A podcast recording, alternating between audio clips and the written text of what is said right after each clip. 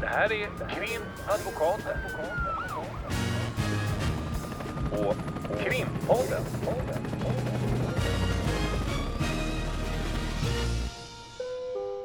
Parter och ombud kallas till sal Q2.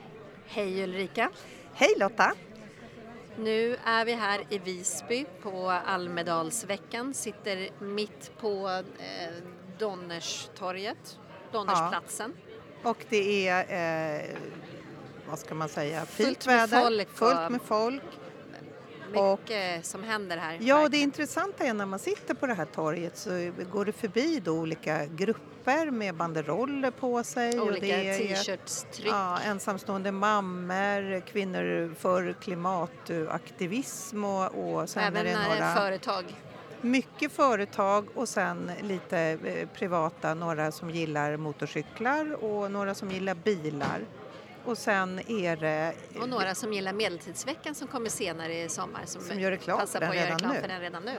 Vi har ju då varit på ett antal seminarier, det har varit väldigt eh, intressant. Ja. Och sen så kommer vi ju också nu här eh, i våran planering att intervjua eller ha små samtal med olika personer Mm. under dagen, under kvällen och under morgondagen när vi är här också.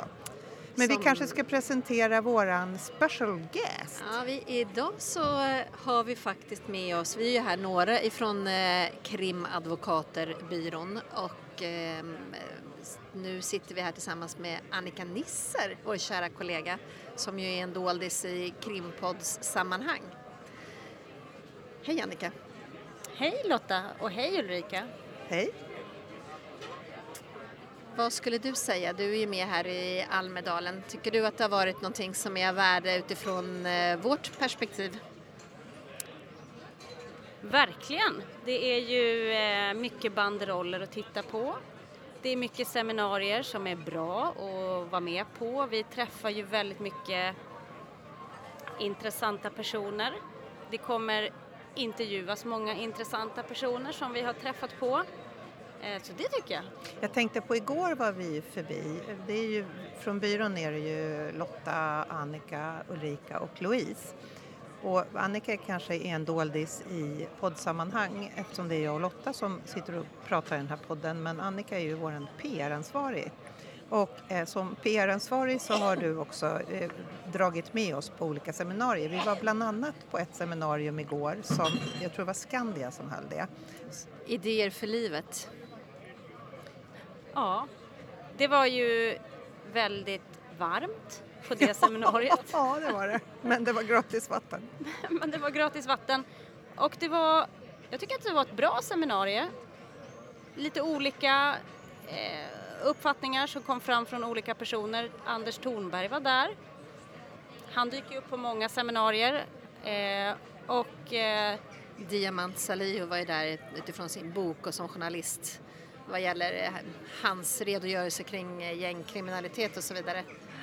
Sen var det en av eh, de parlamentariska ledamöterna i trygghetsberedningen. Det kommer vi återkomma till. Där har jag suttit som expert. Den är nedlagd nu. Jag är entledigad tillsammans med andra experter. Det ska vi ha ett avsnitt om vad som har hänt där. Men vad som det- var jag tyckte var intressant i Ja. det seminariet, inte bara jag, det som vi reflekterade över, det var ju att faktiskt den enda personen som egentligen kom med konstruktiva förslag på förebyggande åtgärder. Alla pratar om förebyggande åtgärder men det gör man ju i, i, liksom bara sådär att det måste snubblas över innan man pratar om repressiva åtgärder. Och, och det var en person som var ansvarig för då Skandia som är ett försäkringsbolag. De har någon typ av fond där de eh, nu håller på att arbeta med förebyggande åtgärder mot brottslighet och kriminalitet som lät utifrån vad vi lyssnade på. Eh, hon var ju väldigt så att hon beskrev att det handlade om vetenskap, beprövad erfarenhet, eh, man skulle följa upp och det var, det var liksom inget slarvande. Och det var ju egentligen lite konstigt tyckte vi då när vi snackade om det efter att det är ett privat försäkringsbolag som verkar ha de vettigaste i, åsikterna eller i alla fall ja, utifrån vad vi tycker.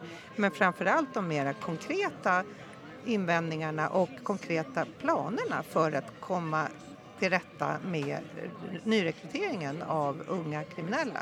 det inte bara floskler utan som Nej, säger, precis. konkreta Och det borde ju vara politikerna som ägnar sig åt det, inte ett privat försäkringsbolag. Det är, tycker jag är lite konstigt. Ja, det, det, det diskuterade vi sen efteråt. Men det, det jag ska säga som jag sen i efterhand tänkte på med det seminariet, just vilka som var där utifrån. Det var ju också en annan person ifrån tidigare polisutredare som nu då jobbar på Skandia i det här Idéer för livet. Men, eh, och Anders Thornberg som du sa Annika.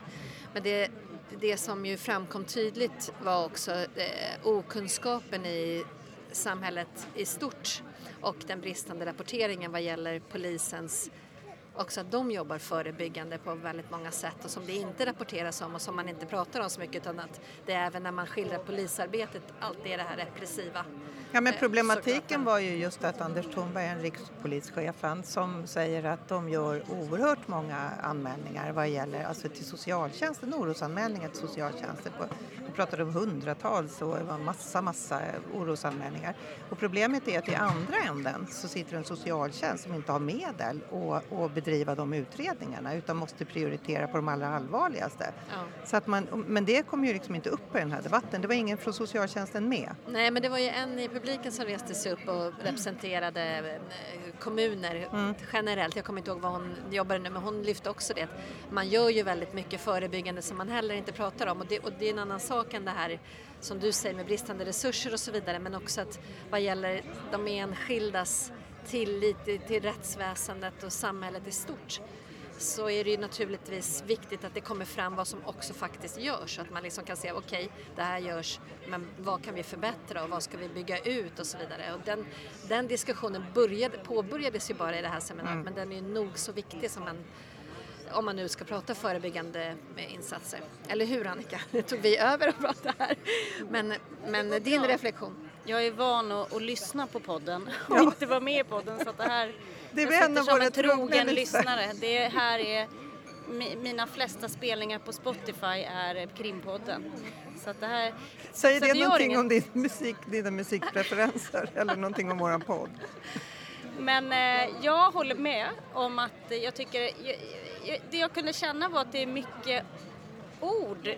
Det, det var mycket bara ord som sades, ganska mycket floskler och att de konkreta förslagen saknar man ofta i debatter i stort och att det var väldigt märkligt att just då Skandia kom med de konkreta förslagen. Eh, det, det andra har man liksom hört, det var inga överraskningar Nej. och att det jobbas förebyggande det, det, det var ju också otydligt, vad är det exakt som görs då, mer än att det görs en massa socialtjänstanmälningar. Vad är det? Vad betyder Mm. det? Vad leder det till? Och också som vi, som du och jag pratade om Annika, det här att man säger att kommunikationen mellan de olika eh, enheterna, nu har man fått förbättrade möjligheter, att man uppmärksammat det. Så visar att mycket av det man ändå faktiskt då konkretiserar och pratar om, den möjligheten har ju funnits sedan tidigare.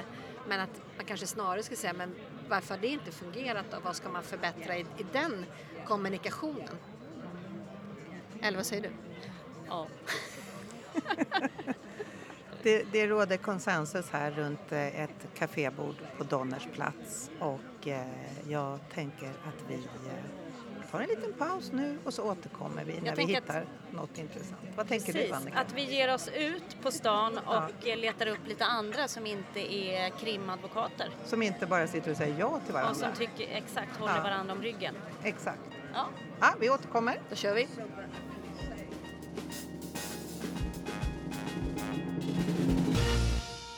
Jag heter Magdalena Andersson, jag är oppositionsledare och partiordförande i Socialdemokraterna.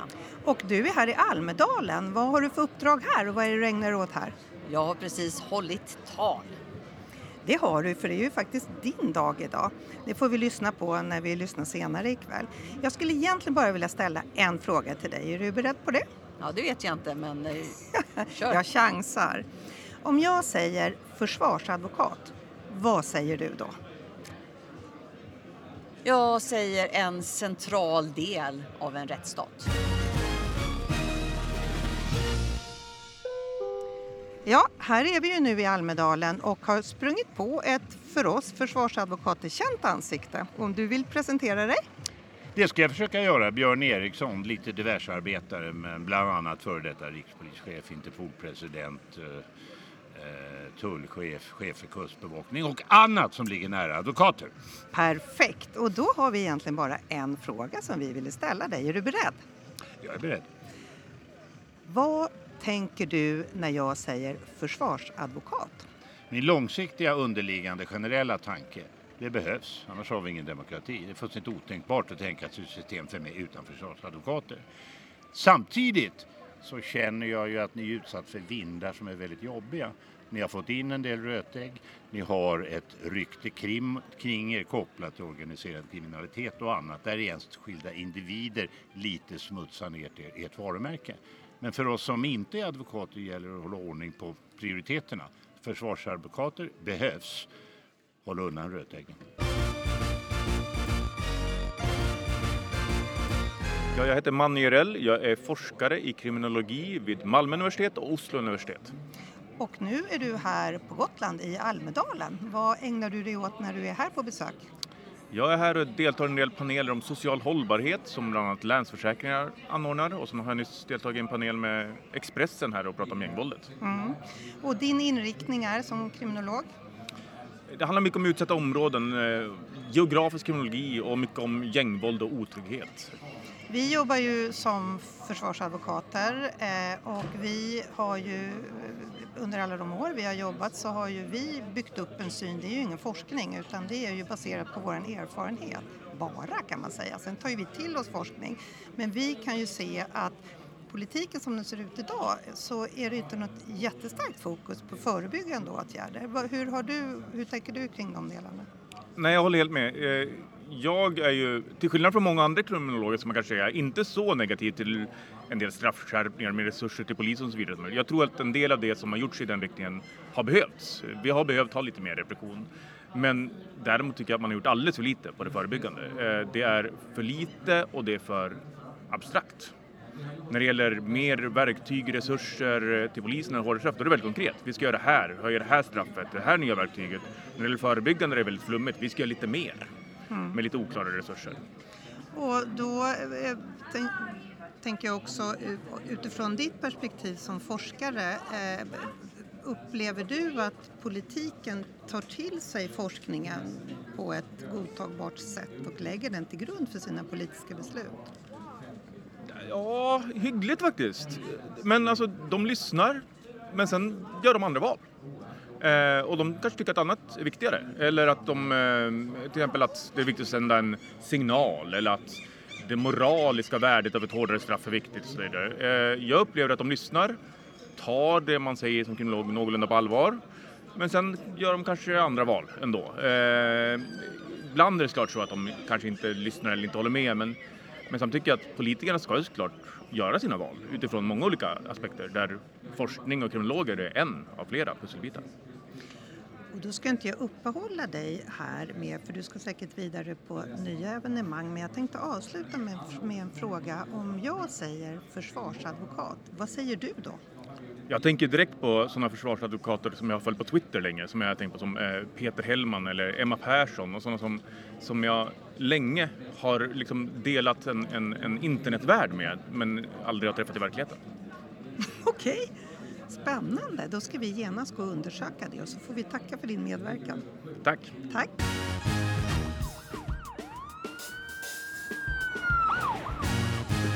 Jag heter Gibbe. Jag kommer från organisationen KRIS, Kriminellas revansch i samhället.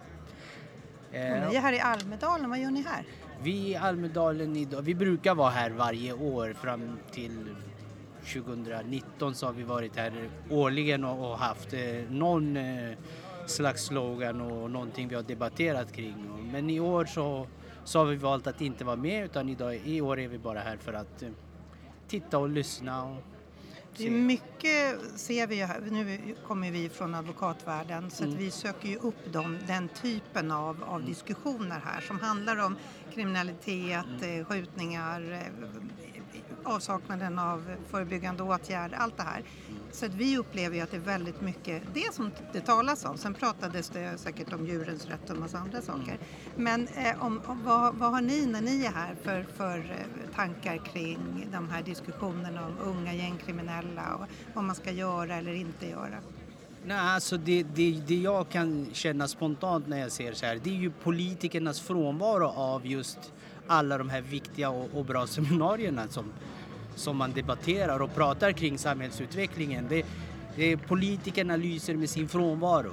Och när man då har forskare och, och journalister och, och sakkunniga som sitter och berättar vad det är som funkar och inte funkar så vore det bra om vi kunde också ha politiker på plats som tog del av det istället för att Ja, jag tycker att det blir lite kontraproduktivt liksom för att politikerna lyssnar inte till, till, till den forskning och de, den expertis som finns faktiskt på, på vad det är verkligen som behöver göras. Och det kan jag tycka är lite tråkigt. Det, det kan jag hålla med i, men nu intervjuar jag ju dig men jag kan i alla fall säga att jag håller precis med dig i Ja. det. Men sen tänkte jag fråga dig, eh, om jag säger försvarsadvokat, vad tänker du då? Ja, men då tänker jag så här, både bra och dåligt. Eh, jag själv med min historik har, har haft många försvarsadvokater, men jag har haft en i över tio års tid, så att jag, jag skulle vilja säga bra faktiskt. Mm. Det tackar, det tackar din advokat dig för. Ja. Super, jättetack för att vi fick byta några ord med dig. Ja, men tack, Tack så själva. mycket. Tack. Krimpodden. Jag heter Agneta Karlsson, bor här i Visby och jobbar med kvinno och tjejjouren Fyren. Och vår eh, paraplyorganisation är Unison. Och vad gör ni här i Almedalen under de här dagarna? Eh, vi har gått på mycket seminarier eh, och idag så står vi här vid Unisons tält, två jourer åt taget och eh, pratar om vår fråga. Vi jobbar ju, på Fyren jobbar vi med de som har skyddade personuppgifter. Så vi har en speciell, ett speciellt uppdrag. Det, de är vårt fokus. Har det varit stort intresse? Nej, eh, det har varit några som har börjat prata och så. Det, men det är många som tar våra informationsblad och våra visitkort. Och, eh, men, men det är svårt att prata liksom längre här. Så är det ju. Det är uppbyggt på kort. Korta intensiva Ja. kontakter och sen Ja. vill man bara få i alla Gå fall... vi- ja. Mm. Ja, vad, vad fint att vi fick prata med dig och då skulle jag bara vilja ställa en sista fråga. Ja. Och då eh, säger jag så här att eh, om jag säger försvarsadvokat, vad tänker du på då? Eh, för oss så tänker vi ju på våra kvinnor och barn och hur mycket stöd och hjälp de behöver ifrån försvarsadvokater. Det är ju eh, många gånger för våra kvinnor så är det ju ett jättestöd att ha en bra advokat som ger stöd på en massa olika sätt. Catalina Toro heter jag. Jag kommer från Fryshuset och är ungdomsambassadör där. Jag är här på Almedalen och ska driva fram en hjärtefråga. Den riktar sig framförallt eh, till kvinnor och kvinnor i minoritet. Eh, ja. Och då eh, vi går ju vi runt här och, och, och tar tag i folk och så ställer vi en fråga som vi har ställt till flera personer. Om jag säger försvarsadvokat, vad tänker du då? Eh, jag tänker på brott. Jag tänker en advokatförsvar står och försvarar en brottsling. Är det någonting bra eller dåligt med det? Ja, det är väl olika beroende på situationen tänker jag. Ehm, men både bra och dåligt tror jag att en försvarsadvokat kan vara. Eh, ja. Och sen så tänker jag att ni, har, ni är ute här och pratar med olika människor och det var jättemånga som ställde frågor till er och ville vara med och debattera, det vi precis såg. Vad är det folk vill debattera om?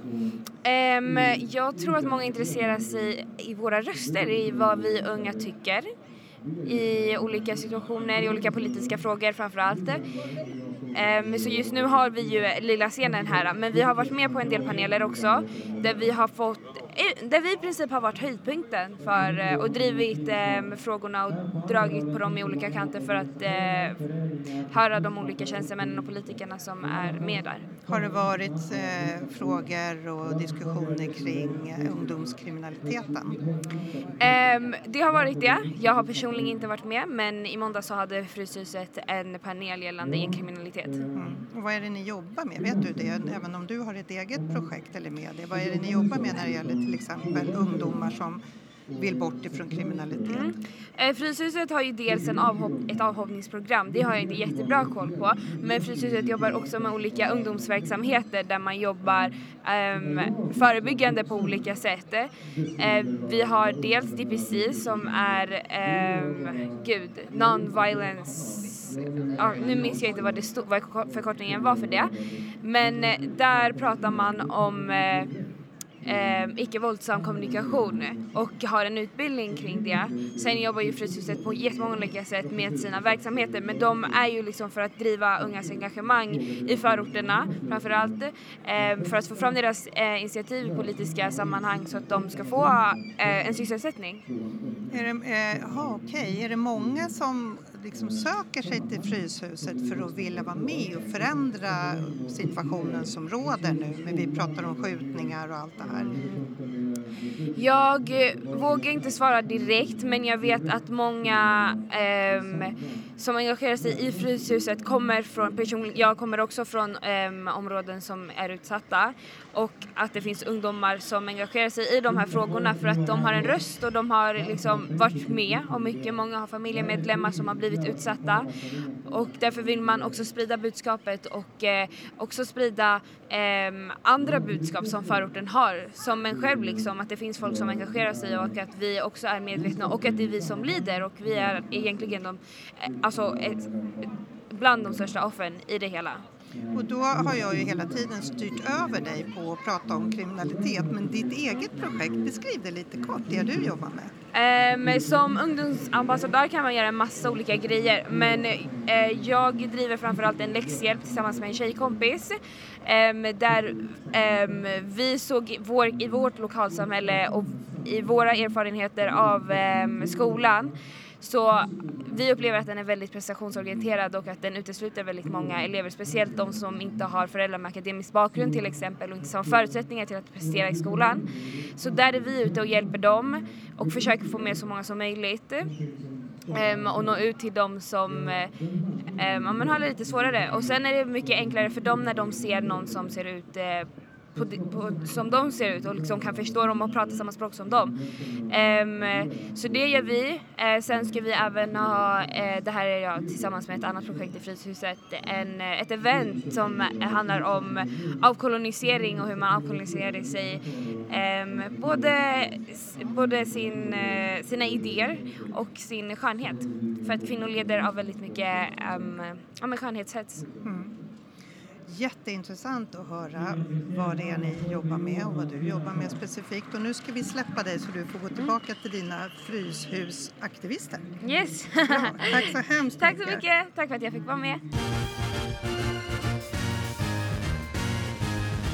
Ja, som vi sa så är vi i Almedalen här eh, några stycken ifrån vår kära byrå krimadvokater och nu sitter vi här med Louise och och eh, hur skulle du säga Louise, hur har Almedalen varit för dig? Det är första gången jag är här och det har varit jättespännande att uppleva. På ett sätt så är det precis som man hade förväntat sig och trott och hoppats och på ett annat sätt så är man bara överraskad. Det är en blandning av människor och politiker och olika experter och sen olika intresseorganisationer. Och det som är jättekul det är ju att det är bara att gå fram. Det är bara att börja prata med folk. Och så har man, förlåt, så har man en spännande diskussion. Ja, nu, och nu måste jag säga, du har varit fenomenal på att gå fram till människor också här i Almedalen. För det kan ju vi som har den här podden eh, erkänna att det är flera av, av dem som blir intervjuade av oss som inte vi har vågat gå fram till. Och då har torpeden Louise Verkligen! gått fram. Så att vi vågade, vi vågade Infångaren inte. Ja, Louise Gontvel, det har varit topp toppen. Så vi har henne att tacka för väldigt mycket av alla spännande eh, intervjuer som vi kommer att ha i det här avsnittet. Men visst är det härligt tycker jag som du tog upp att, att det är ju någon speciell stämning här som gör att man alltså helt helt utan skrupler kan gå fram till i stort sett vem som helst Ja. och börja snacka. Exakt, och sen också att de är så öppna. För det var ju en, jag ska inte avslöja vilken, men en av den, de ni intervjuar gick ju jag bara fram till i mina vanliga kläder och sa så här, Hörru, kan du hänga med lite här runt hörnet? Vi har några som poddar som står och gärna vill prata med dig. Och han var ju glad och nöjd och bara följde med. Det gäller inte för den, mest, eh, den allra mest berömda av de ni intervjuar, men en av de andra intervjuoffren. Ja, liksom nästan som att någon inte har sagt kommer det fram en tant med godis och lockar dig och säger att det ska spelas in en podd så får du aldrig följa med utan alla följde med så glatt. Verkligen, och visste inte ens vad ni skulle prata om eller vad det var för angle. Men det var ju ett gäng som var lite mer proffsiga som faktiskt intervjuade er innan ni släpptes fram till en intervju. Och det var ju väldigt proffsigt gjort. Det verkade ju bara som ett trevligt samtal men det var ju ett test och en en intervju. Och den klarade vi galant, så det ska vi klappa oss på axeln för också. Det är intressant här i Almedalen just nu därför att jag känner faktiskt regndroppar. Det har varit fantastiskt väder men jag känner regndroppar nu. Eller kanske en fågel som sitter och Ja, det är nog en fågel. Det är mycket Den som här. försöker tala om det här också. Ja. men nu tycker jag att vi går vidare här och eh, ser vad den här dagen har att erbjuda. Ja, tack. Tack, tack. Krimpodden.